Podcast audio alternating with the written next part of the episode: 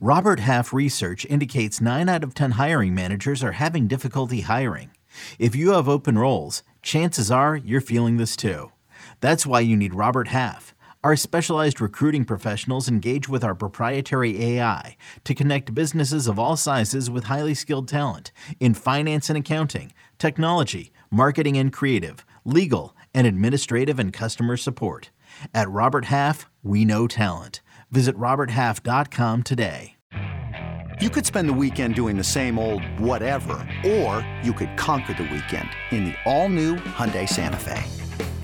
Visit HyundaiUSA.com for more details. Hyundai, there's joy in every journey. Kyle Harrison just did something for the Giants that he didn't do his entire season in the minors. Let's discuss on Fantasy Baseball today in 5. Welcome into FBT in 5 on Tuesday, August 29th. I am Frank Stampfl, joined by Scott White, and it was a great night a very fun night for waiver wire pitchers.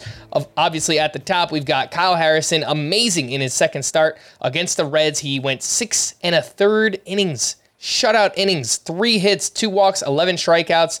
Scott, your thoughts here on Kyle Harrison, only 44% rostered. Well, I think this is, I, I think we all just witnessed the moment when a highly regarded prospect becomes a fantasy standout. I, I, think that's what happened here with Kyle Harrison because yeah, we've mostly nitpicked him since he was promoted to the majors. We've we've talked about how he didn't go even more than he only had one start where he went even five innings in the minors this year, much less the six and a third that he went in this start. Um, the fact that he had more than six walks per nine in the minors this year. Great. He had 14 or so strikeouts per nine, like a ridiculous strikeout rate. The stuff is off the charts good, but if he's if he's not able to throw enough strikes to a keep runners from scoring and b to stay in the game, what would it amount to actually? But now we've seen he has been able to go the length he needs to go to be useful in fantasy. Also, in two starts since arriving in the majors, 65% of his pitches have been for strikes. That's compared to 59% in the minors. I think average is about 64. So he's gone from being well below average in terms of strike rate to actually slightly above average in these two starts. Also, his final two starts in the minors, which were short, as they all were, no walks between them. And he threw over 70% of his pitches for strikes. The Giants commented on that when they called him up. It was such a small sample, it was hard to know if it meant anything. But now we get these two starts in the majors and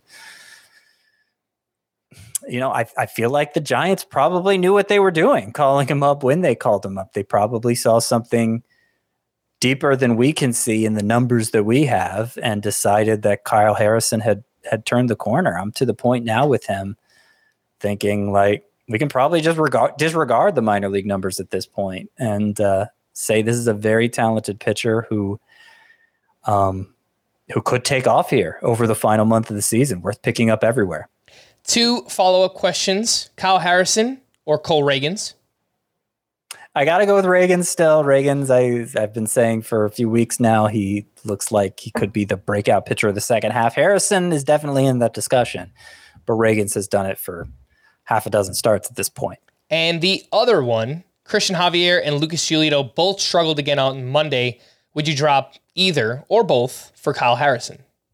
Javier's easy he's he looks like he's just totally messed up at this point. You know, even when he struggled in past years, it was mostly because too many walks, too many home runs. He didn't give up hits. He missed a ton of bats. He's not doing any of that right now, and I I don't know what it would take for me to trust him again in the short time that we have. So easily drop Javier. I think Giolito's struggles recently is more regression to the mean. He was overachieving earlier. I think there's maybe still a little bit uh, to to like there with him.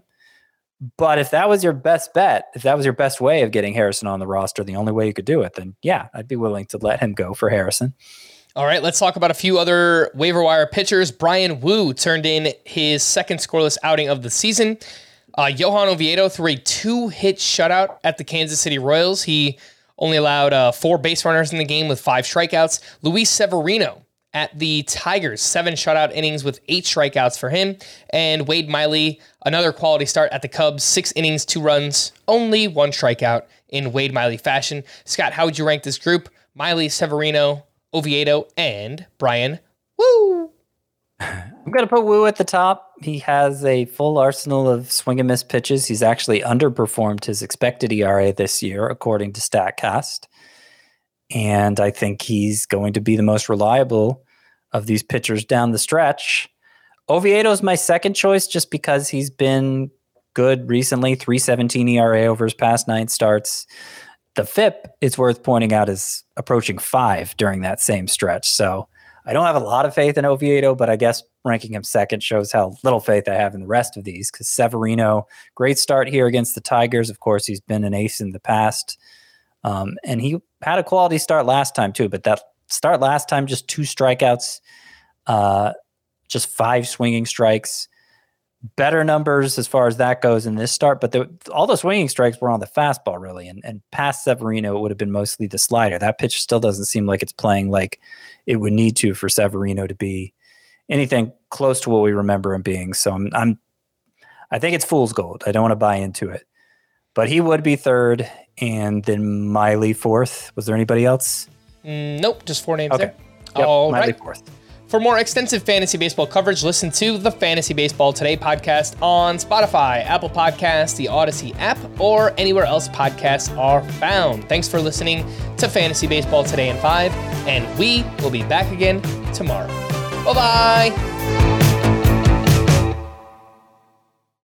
CBS Sunday after the equalizer. You collect rewards, right? This is how I make my living. It's the season finale Everyone's looking for something. Of Tracker. You strong swimmer? So so. So so. So so's okay. Justin Hartley stars. How you survive? You make quick, smart decisions, and you never let panic take the wheel. Sounds cool. It is cool, actually. Very cool. Tracker, CBS season finale Sunday after the equalizer on CBS and streaming on Paramount Plus.